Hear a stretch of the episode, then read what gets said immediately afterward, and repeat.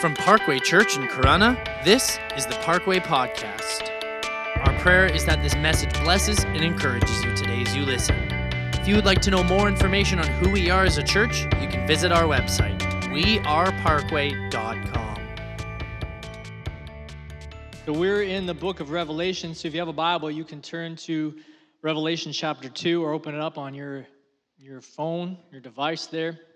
Uh, that, there is so much in in this book more than we have time to share, and I find myself trying to squeeze so much in in the short time um, because there's so much. We're only in chapters one through three. We're looking at, at John's letter to the seven different churches in Revelation. If you have been with us, been tracking with us, hopefully you have. If not, go back and you can listen to them through YouTube on our website, uh, Facebook as well, I believe. John is on the island of Patmos. He's been exiled there for the testimony of Jesus. And he's the last living apostle. And he has an encounter with Jesus on the island while in the Spirit, while in worship.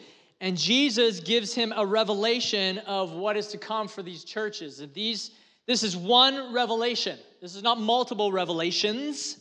It's one revelation given to seven churches. And what's important to understand is these seven churches really give us the context for the remainder of the book.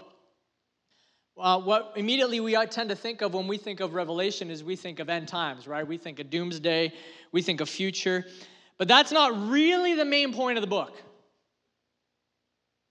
The book is uh, written, John writes, in apocalyptic uh, literature. That's a genre that uses visions and pictures to try to describe historical events and theological ideas. You know, Jody and I were uh, away this uh, past two days in Toronto, and we went to a restaurant where you dine in the complete dark.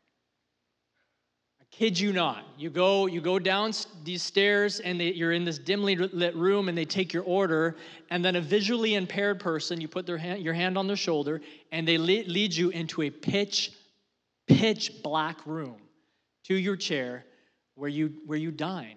And I'm not even kidding you. Like if you could like I close my eyes right now and I can see the light penetrating through my eyelids, I could see no light. There's no light anywhere. There's not a glimpse. There's not, there's not even a crack. There's nothing. You open your eyes and it's pitch black. You close them, it's pitch black. And you're trying to get your bearings and you can't. You're, you're, trying to, you're trying to listen a little bit. You're feeling, you're like, it, it was the craziest experience. It was actually really cool experience, but I, I don't know if I would do it again. Um, you're sitting there, you're with your meal, and you're like, how much is on the plate? Like, I'm literally trying to cut my food and feeling my plate and, and using my fingers to feel, is there more food there? Did I miss? Did, like, I'm not even kidding. There's, there, is, there is no light whatsoever. And I, we found ourselves having to use our other senses to really grasp what we were experiencing. And that's a little bit like apocalyptic literature. It uses your imagination to set the present moment in light of unseen realities in the future, right? Of visions and pictures and, and images. It, but it also seeks to set the present moment in light of unseen realities of the present. It's as if Jesus is coming to, to John and to these churches and he's pulling back the curtain so they can see what's really going on. Uh, one scholar I read um, said that John likely used this genre, apocalyptic literature, because while he was exiled on the island of Patmos as a prisoner, the Roman guards there would have read everything that he sent out. Every single thing that he sent out. So, so reading this, as he wrote this in this, in this uh, genre of the time, it's not something we have now today, but it was something that's familiar in that day. Um, them reading this, they would have just thought, oh, it's just, you know, crazy man, meaning nothing, you know, whatever images, pictures, apocalyptic literature. But to those who were experiencing what these churches were experiencing, these images and these pictures, they would have actually meant something to them. So it shows us things um, that things are not always as they seem. Not always as they seem. And so we get these visions that really serve to help the church understand how to follow Jesus in their time. And then for us, it helps us understand how to follow Jesus in our time. In fact, I was reading this past week, I came across another book by the name of Darrell Johnson. It's called Discipleship on the Edge. And he says that Revelation is really a book about discipleship. It's what it means to follow Jesus in times when it's hard to follow Jesus. And he actually suggested, he's like, if I lived in a place where I would not allow a Bible, but they would allow me one book, I would choose the book of Revelation because it gives you pictures of how to follow Jesus and what's happening behind the scenes. So, the invitation to these churches and the invitation to us is to hear what the Spirit is saying um, to these churches and to hear what the Spirit is saying to us. And my prayer, like, listen to me, my prayer is that for you and for me and for Parkways, that we would hear and respond. Like I, you know, I come up here sometimes and I, and I think afterwards, I'm like, am I just, am I just talking and then we just go on our merry way and nothing happens? But my prayer is the Holy Spirit takes His words uh, from this this text and just hits our heart and transforms us. Otherwise, it's moot, it's pointless. So let us hear and let us let us respond. So so far we've set the foundation. We looked at um, the beginning of the letter. Uh, tells us it's a letter from the glorified Jesus who sits on the throne. He walks among the churches. Right. The first vision that John sees is not some dragon or scroll or futuristic event. It's Jesus. The first picture we have is Jesus. He's the first and the last. He is the ageless one. He is the one that is beyond time. He's before time. He's the one who is, who was, and who is to come. And we see Jesus enthroned in glory. And we get a picture of Jesus that maybe we're not used to. We looked at the message to the church in Ephesus. Ephesus was an established church. They had a really good track record. They were good at following truth, but their hearts had grown cold and they neglected the things they did at first. And the challenge for Ephesus and the challenge for us is to relight the fire that we had for God, to relight the love because we can hold truth. We can stand by the truth of God's word, but we can neglect love. And so now we move to the next one. It's a message to the church in Smyrna, and I'm going to read it for you Revelation chapter 2, starting at verse 8. It says this To the angel of the church in Smyrna, write, so this is Jesus dictating. These are the words of him who is the first and the last, who died and came to life again. I know your afflictions and your poverty, yet you are rich. I know about the slander of those who say they are Jews and are not, but are a synagogue of Satan. Do not be afraid of what you're about to suffer.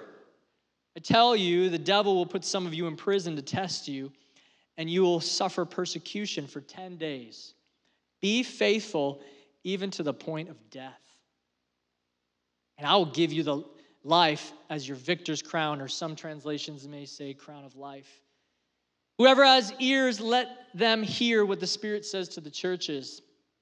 The one who is victorious will not be hurt at all by the second death. So let's bow our heads one last time and let's ask the Holy Spirit to speak. Holy Spirit, we open our, our mind in our heart and we turn our attention to what you want to say. And we pray, and I pray, God, that everything you want to speak to us as individuals, you would speak. And it would it would be seeds that would, would be planted in fertile ground, that would, that would be sown into the ground and germinate and grow and transform us. Lord, maybe there's something going on in our circumstances, and we need this reminder today. We need the reminder of who you are. We need to, the reminder to remain faithful, to endure. So speak as only you can speak, God. We're thankful for your word that we have it today. We thank thankful, Holy Spirit, that you speak through it. In Jesus' name. Amen. Um, have you ever found yourself in a position where your life circumstances are pressing down on you and it's testing your faith? Maybe that's just the past year and a half for many of us. How do you remain faithful under pressure? How, how do you hold on to your faith in Jesus when life is tur- turbulent? Is it possible to remain committed to God when your commitment to God is causing pressure? And this is Smyrna. The church in Smyrna was going through a difficult time, yet they'd remained faithful, but more pressure was coming that was really going to test their faith. And Jesus calls them to endure. So let me introduce you to Smyrna. Smyrna is, in, is the modern day city of Izmir in Turkey. Here's an image of the modern day city. The city of Smyrna was north of Ephesus, and the city stretched down the slopes of a mountain range near the Aegean coast. Smyrna was known for its prosperity and elegance, and they scholars suggest that Smyrna competed with Ephesus for predominance. It was a cultural center. It was known for its wineries, art, and literature. There was a great library there. If you guys remember from school way back in the day, um, the great Greek poet Homer wrote the Iliad and the Odyssey. This was his home. Smyrna was his home. Goldsmiths, textile producers, and merchants contributed to the wealth of the city. Its cities, uh, streets were laid in straight lines and were paved with stone and bordered with colonnades. Colonnades are, you know, these kinds of pillars that you often see, these columns that support roofs and archways. This was actually apparently the image that you're seeing right now was kind of like their, their shopping mall, was their market square. It, it was known as a political center of Asia, Asia Minor. It had many temples, and it was one of the first places in the entire Roman Empire to worship Caesar as divine. It took obligation of Caesar worship seriously. It was a faithful ally to Rome even before Rome was acknowledged in the area. And so Jesus tells John to write to the church that is in this prosperous cultural center. And he says this These are the words of him who is the first and last, who died and came to life again. So every letter that you're going to read in Revelation begins with a description of Jesus back from chapter 1. So if you're with us a couple weeks ago, we talked a little bit about that. And here the statement to Smyrna is that Jesus is the first and last. It all begins with him, it all ends with him. He is the resurrected Savior of the world. And this statement is going to have so much meaning for this church. It's going to be encouraging for this church because what they're facing and for what they're going to face that whatever comes they're in the hands of the one who was first and last that was there in the beginning and is there at the end at the very end. And i think this is something that we need to be reminded of that as followers of jesus if we remain faithful and we, we, we are committed to god whatever happens that we are in the hands of the one who died and rose again. We are in the hands of the one who defeated death so, regardless of what comes our way in our life, that's, that's the curtain being pulled back. We're, we're surrounded by our circumstance, but the curtain is pulled back, and we see Jesus, who is enthroned in glory, and he's the first and the last, and we're in his hands. And so he says this to encourage this church because of what they're about to go through. He's like, Remember, I was there before it all started, and I'm there at the very end. I'm the first and the last. I'm the one who died and rose again. I defeated the greatest enemy. So, regardless of what you're facing, and listen, when we read stuff like this, we're like, ugh, but this is a, what they were facing was heavy, was, was, was, was hard, was extremely difficult. Picture uh, Kabul, the church in Kabul, the underground church that was just martyred. This is, this is Smyrna, okay? He's saying, regardless of what you're facing, remember, I, I got you. I got you. Secondly, this is actually speaking against the city itself. So, if you remember a few weeks back, I said the major claim of Revelation is that Jesus is Lord, not Caesar. That's the major claim. Jesus is supreme, not Caesar, and the kingdom of God is victorious, not Rome or any other kingdom or the kingdom of darkness. And, and here's how we translate that into t- today Jesus is Lord, not Trudeau. Jesus is Lord, not O'Toole. Jesus is Lord, not any political party. You, you fill in the blank. Jesus reigns supreme, right? The kingdom of God is victorious, not Canada, not United States, not Russia, not China, not the world. That's the claim. You see powers of darkness anywhere in our world, our society, in our nation, advancing. The reminder is Jesus is supreme. So Smyrna was actually known as the city that died and came back to life again. Circa 600 BC, the city was destroyed by a Roman Empire uh, known as the Lydians. And 400 years later, it was rebuilt under Alexander the Great. And so they made this claim. And so the message of Jesus to this church was that he was the one who died and came back to life again. And the claims that this city has no currency over the sovereignty of God. And so it was a reminder for them of the predominance of Jesus considering their present state. And it's good for us too when we see the present state of, of our world, not even our nation, just our world it would do us good to remember that this is who Jesus is. This is who we serve. So Jesus continues in, in verse 9. He says this He says, I know your afflictions and your poverty, yet you are rich. I know about the slander of those who say they are Jews and are not, but are a synagogue of Satan. So, unlike Smyrna, the church was poor. The, while the city was prospering and wealthy and had elegance, the church was suffering from affliction and poverty. And the word affliction here means burdens that crush. Like picture a car being crushed at a wrecker, squeezed, everything's being squeezed together, and the life is being sucked out of it. And maybe you're there. Maybe you feel like the burdens of life, the, your circumstance, your situations, your work, whatever it may be, you're just feeling the squeeze. Like picture an, an orange being pushed through it like a, a what I call is a juicer. And it's just, it's squeezing all, maybe that's what your life is like. And that's the word affliction here. It's being crushed under the weight of it all. This church knew that. The word poverty here uh, is the word to mean nothing at all. This is not, they have nothing left. This is not they have nothing to spare. This is not they got their their you know their bread and butter and then they got nothing for for extracurriculars. This is not that. This is they have zip. They have nothing. They are in abject poverty in a city that is extremely wealthy. And the mention of this Jewish group that is, that is causing hostility shows us that their circumstances contributed to it all. It's, it's what's happening around them that's contributing to their affliction and their poverty. This is the persecuted church. This is a church that's being crushed deeply for their faith. This is a church that is striving to follow Jesus in a city that adores Rome, like adores Rome in, in a city that adores culture and adores Caesar. This is a church who worships Jesus as Lord in a city that worships the Roman emperor as Lord. And they were one of the first cities to do it.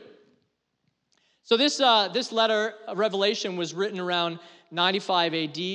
And by that time, for the church, the early church as a whole, followers of Jesus, life had become extremely difficult. So if we go back a, a few decades to 67 AD, there was an emperor by the name of Nero, and he was horrendous towards Christians. He was actually feeding Christians to lions just because he didn't like Christians. It was a terrible time, but persecution got uh, greater in 92 AD. The emperor of the time, I mentioned his name the past couple weeks, was a man named Domitian. And Domitian, like all other Caesars before him, they demanded worship. They wanted the subjects to worship them. But he forced his subjects throughout the entire Roman Empire to worship him as Lord and God. They were to call him Lord and they were to call him God. And those that were refused were punished by death. This is what the Roman world was. So here's what would happen once a year, a Roman subject was to go to the temple of Caesar and worship Caesar by taking a pinch of incest and burning it at the altar while declaring Caesar is Lord. After they would do so, they were given a certificate to guarantee they'd performed the religious duty.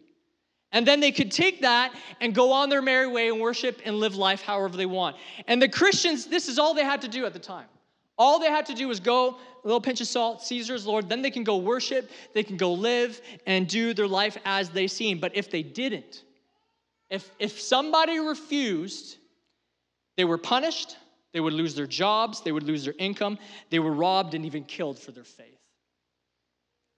What is this? This is the reality of the vision of the mark of the beast in Revelation chapter 13. When, when this church would, would finish the letter, when they'd go through the letter and they'd get to that part that talks about the mark of the beast, this would resonate with them. Because that's, that's exactly what they were experiencing. This culture could not do life unless it worshiped the emperor. In fact, some scholars actually suggest that this is why John was on the island, because he refused to worship anybody but Jesus as Lord. That's why they attempted to martyr him, and they couldn't and he was exiled because he would bow down to no one except for Jesus. Respect Rome? Uh, yes. Honor Caesar? Sure. Worship him as Lord? No. And this is exactly what Smyrna wouldn't do. The church would not bow down, they would not worship Caesar. They'd give no man the name Lord except Jesus. In love, they would not conform. They wouldn't fight, they would lovingly refuse, and they'd accept the consequences. And so, this this discipleship that Revelation is teaching us here is that Jesus is worth following at all costs. Like, that's the message there. He's worth following at all costs. Jesus is worth a life of non comfort. Jesus is worth greater sacrifices. Jesus is worth worship if it costs you your livelihood and your life. And that's the greatest test, I think, of faith. Will you continue to follow under fire?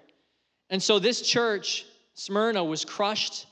They were afflicted. They lost everything because they would not bow down. They lost their jobs, their, their, their items, their, their, their life was stolen from them.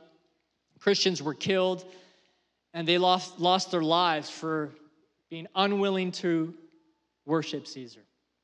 Uh, if we fast forward time a little bit, go to 155 AD, Polycarp was the bishop of Smyrna. You might have heard the name Polycarp before. Polycarp was martyred by burning for being a Christian. This is heavy stuff, I know, but it's what the church is.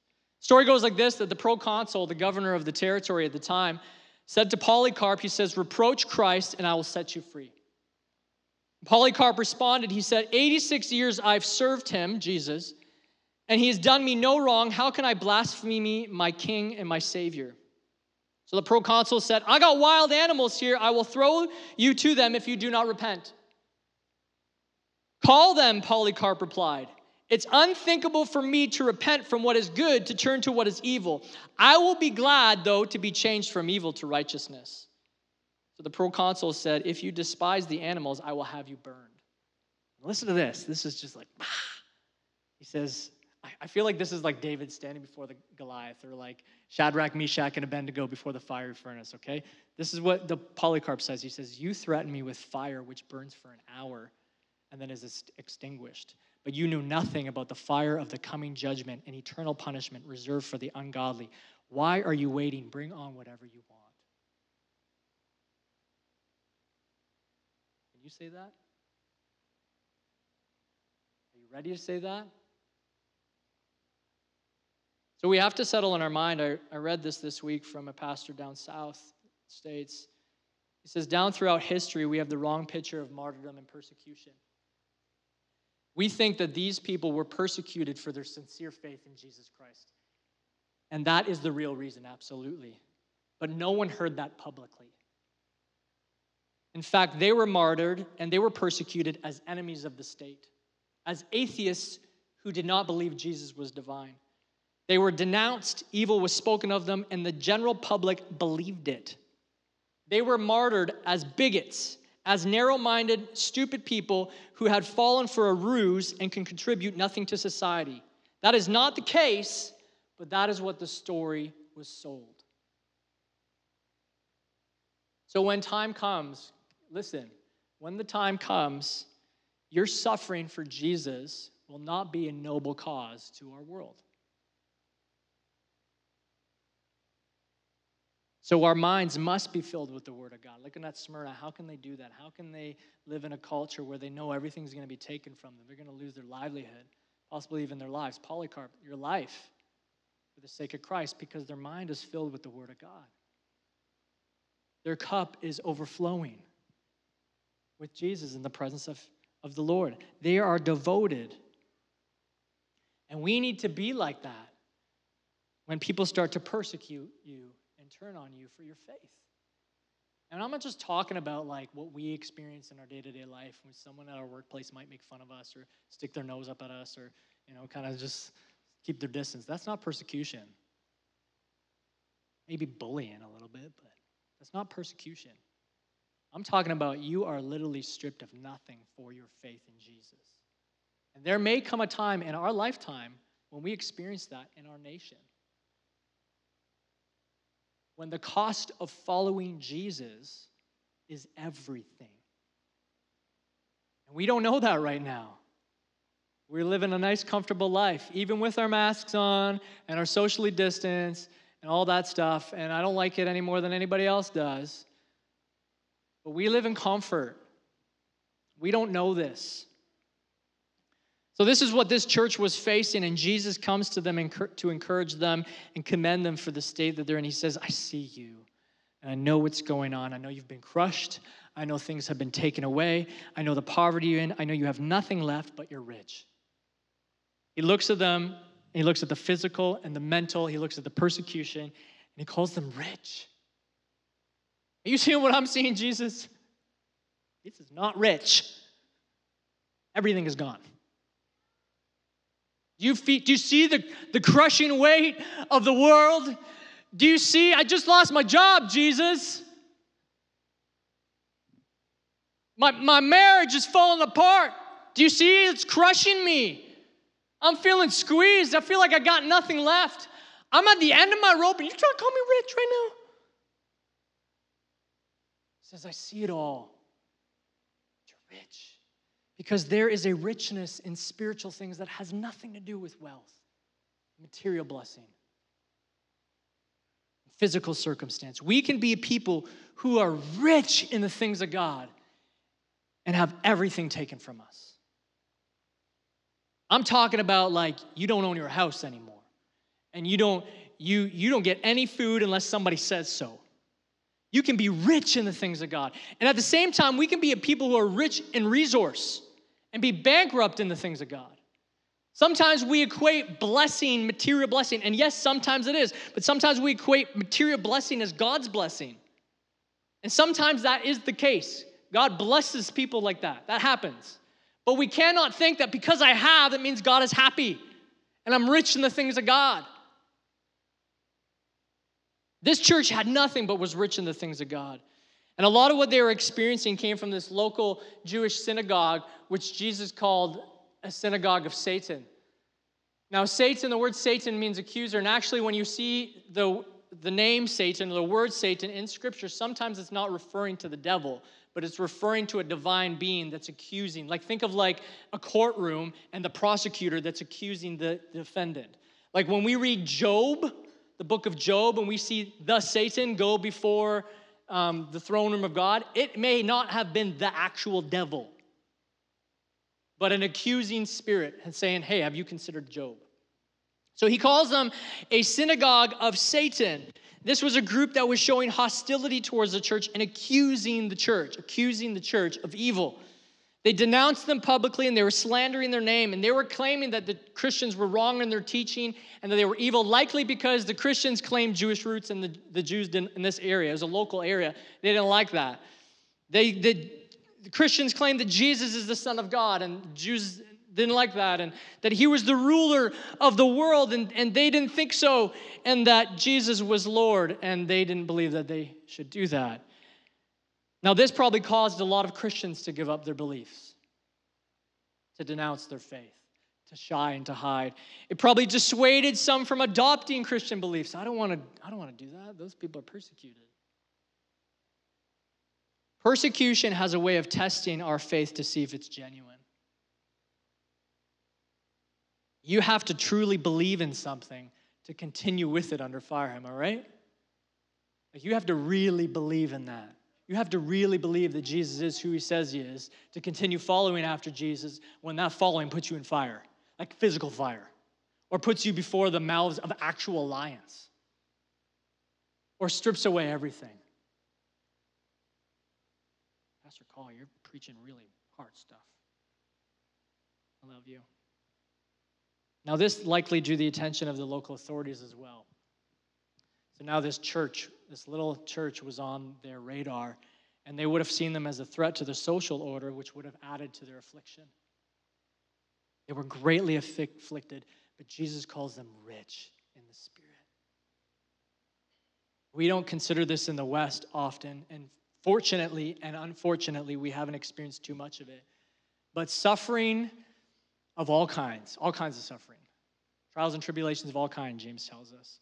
And persecution are some of the ways that God uses to sanctify his people. God uses suffering and hardship and difficulty to make his people more holy. It's like my kids. I can't just let my kids go on their life however they want because they would be little devils. So I have to, I have to allow them to face difficulty and, and, and they have to have consequences for their actions because it, it teaches them and trains them. And God uses hardship to make us more like Jesus. And that's really startling for us in the West, Western culture, North America. It's hard for us to compre- comprehend, but that's part of the gospel. Suffering of all kinds produces in us Christ likeness because Jesus suffered to and on the cross. Hebrews chapter two, uh, 5, verse 8 says, Son though he was, he's the Son of God, he learned obedience from what he suffered. Hebrews chapter 2, verse 10 In bringing many sons and daughters to glory, it was fitting that God, for whom and through whom everything exists, should make the pioneer of their salvation perfect through what he suffered. Like what, what enthroned Jesus in glory wasn't the triumphal entry. It was his suffering. Is what he endured on the cross and how he defeated that. That he went through it and defeated that. One commentator said of Smyrna, he said, Now persecuted Smyrna becomes sanctified Smyrna because God's people learn more about the Lord's riches and glory when we are motivated by tribulation. Because in circumstances like that, we learn what it means to depend on God. You don't depend on God when everything's going peachy and keen. You learn to depend on God when things aren't going the way you think they should go. Those, those kinds of circumstances really position us to, to lean on God.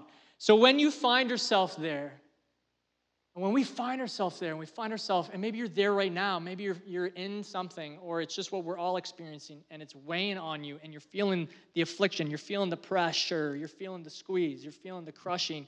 Wait, know that the Lord uses that to make you more like Him if you let Him.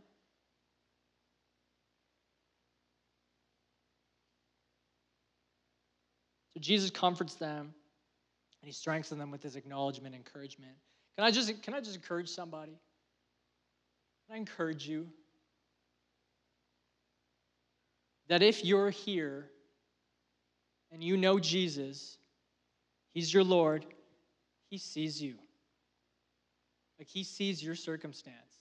Like He knows exactly what you are going through. He knows what we're going through, but He knows what you are going through. He sees you. He says to them, I know your affliction. I'll walk among the churches. He knows what's going on. Don't let it hinder your faith. Let it strengthen your faith. Because you have a Lord that sees you, and He's the first and the last, and He was the one who died and was rose again, and He's with you. So then Jesus has this to say. That I'm going to invite Matt if you come, come on up at this time. Says this in verse 10. He says, Do not be afraid of what you're about to suffer. Let me repeat that. Do not be afraid of what you're about to suffer. I tell you, the devil will put some of you in prison to test you, and you will suffer persecution for 10 days. Very specific. Be faithful, even to the point of death. Be faithful, even to the point of death. Somebody listen to this. Be faithful, even to the point of death. And I will give you life as your victor's crown. He's saying, You're going through a lot, you're about to go through more. Why don't you just kick me while I'm down, Jesus? Really? What you're facing is hard, but it's going to get harder. Jesus doesn't promise them that what they've faced so far is the end of their suffering, but the devil's going to unleash more. And he's going to mount up more affliction and more pressure to crush them because it's the devil's desire to sift your faith. Listen, somebody. It is the devil's desire to press you and to crush you and to do anything and everything to weed out your faith and have you no longer align yourself with Jesus. And for some of you, it's worked. The little bit of pressure you faced, and you you're walking away, you're, oh, that's not comfortable. I'm not doing that anymore. That's the devil's desire. He's saying this to this church. He says, Listen, it's going to get harder. Because the devil wants to sift you out. He's gonna, I'm gonna let him test you. But if you endure even to the point of death, guess what? I'll give you the victor's crown. I'll give you the crown of life. Church, listen to that. That's for us too. That's what the devil does. He's to try to mount up pressure. This was the Romans. You can worship however you want to worship, but first you have to worship Caesar. This was what the devil did when he tempted Jesus when Jesus was fasting for 40 days in the wilderness in the desert. He says, I'll give you everything, Jesus, but first you got to worship me. And that's going to be the test for all of us. The devil's going to say, hey, you can have the life you want. You can have riches. You can have glory. You can have comfort. You can have peace. But first, you got to bow down. And it's not going to come like that. It's not going to come like that. The temptation will be to worship the world, to do what the world wants, and go the way of the world. You know, it's really hard to not conform to the patterns of this world, right? It's really hard to not sink into that rut. It's really hard to be different than. I know that. It's so hard. But he's saying to the one who is faithful even to death,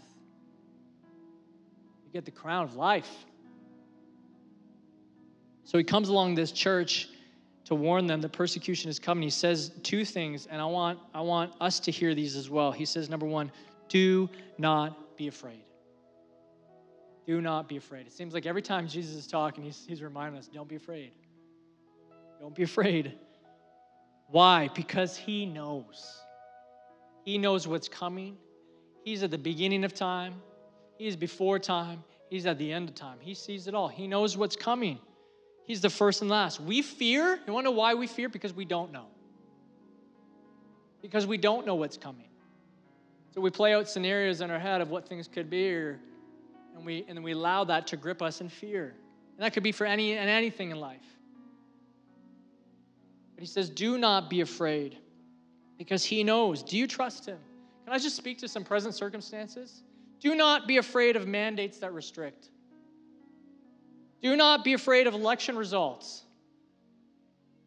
Like, if the party that gets in that you really don't think should be in there and you really don't think follows after God and you think it's going to ruin whatever, remember that God is not surprised.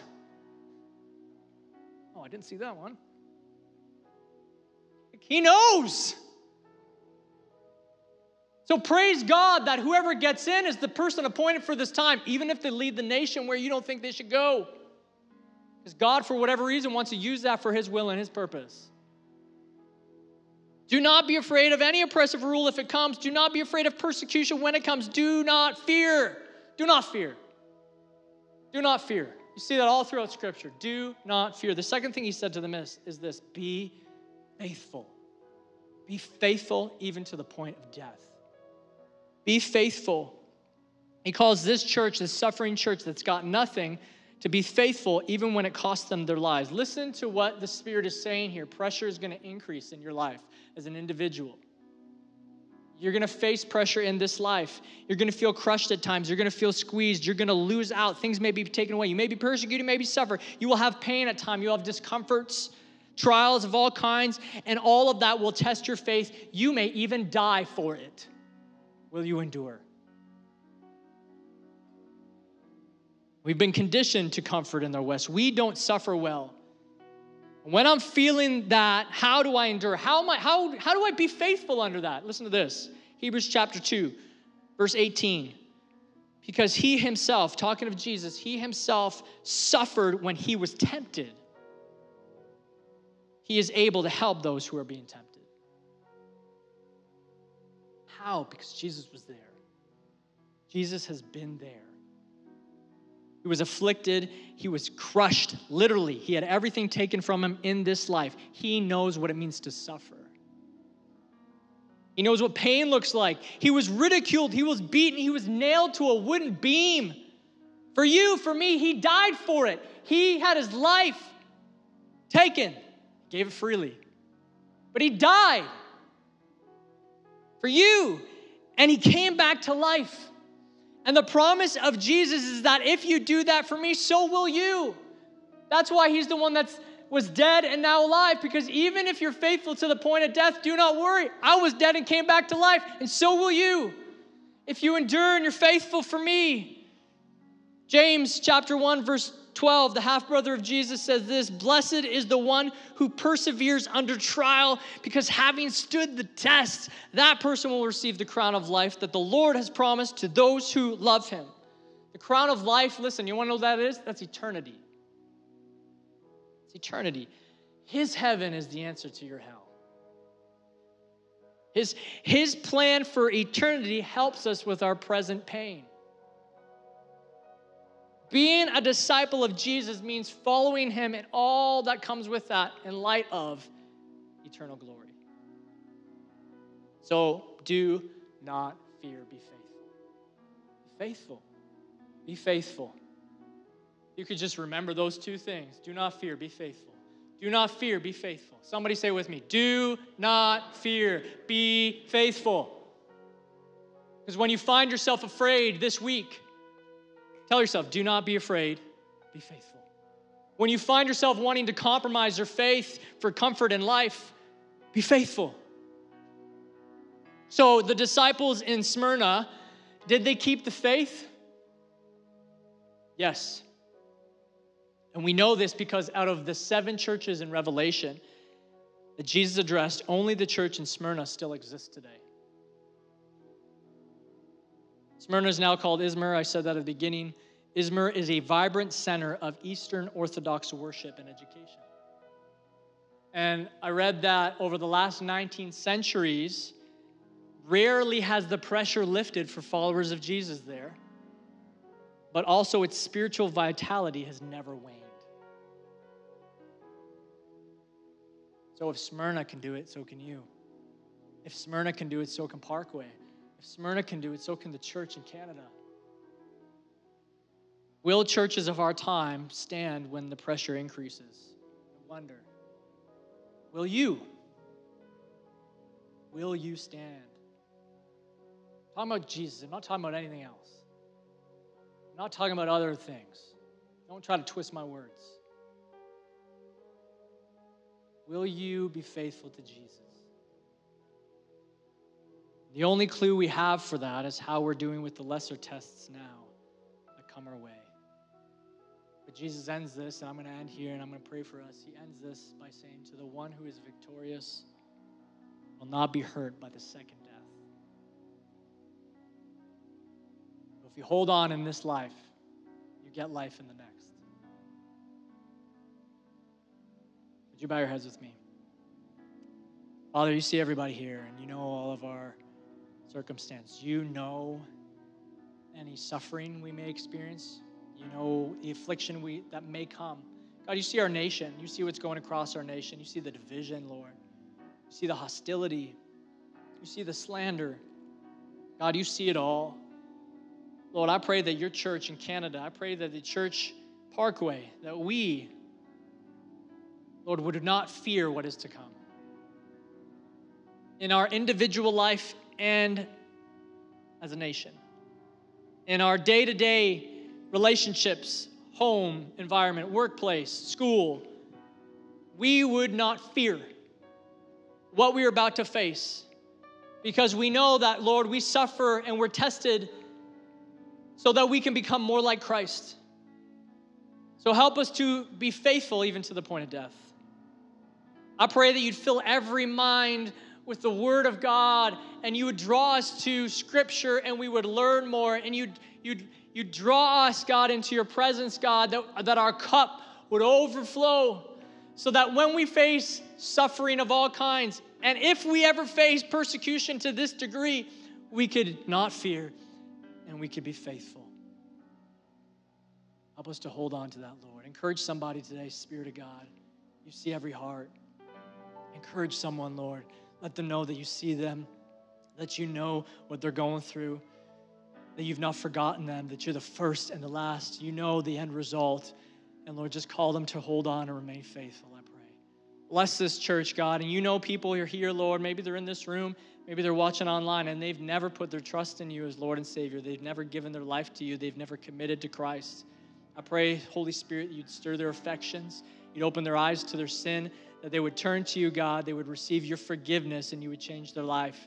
Lord, our heart is not that we just come here and hear the word and leave, Lord, but that we actually encounter a real God in a way that is transformative. So help us not just to be hearers of this, but doers of this. In Jesus' name we pray. And everybody said with me, Amen. So listen, if you're here today and you need prayer, I'm going to be up at the front to pray with you. Don't be afraid, be faithful. God bless you. Thank you so much for listening. We hope that this message brought you closer with Jesus and gave you a better understanding of your walk with Him today. If you would like to know more about who we are as a church, you can visit our website, weareparkway.com. You can also like us on Facebook and follow us on Instagram at parkway.church.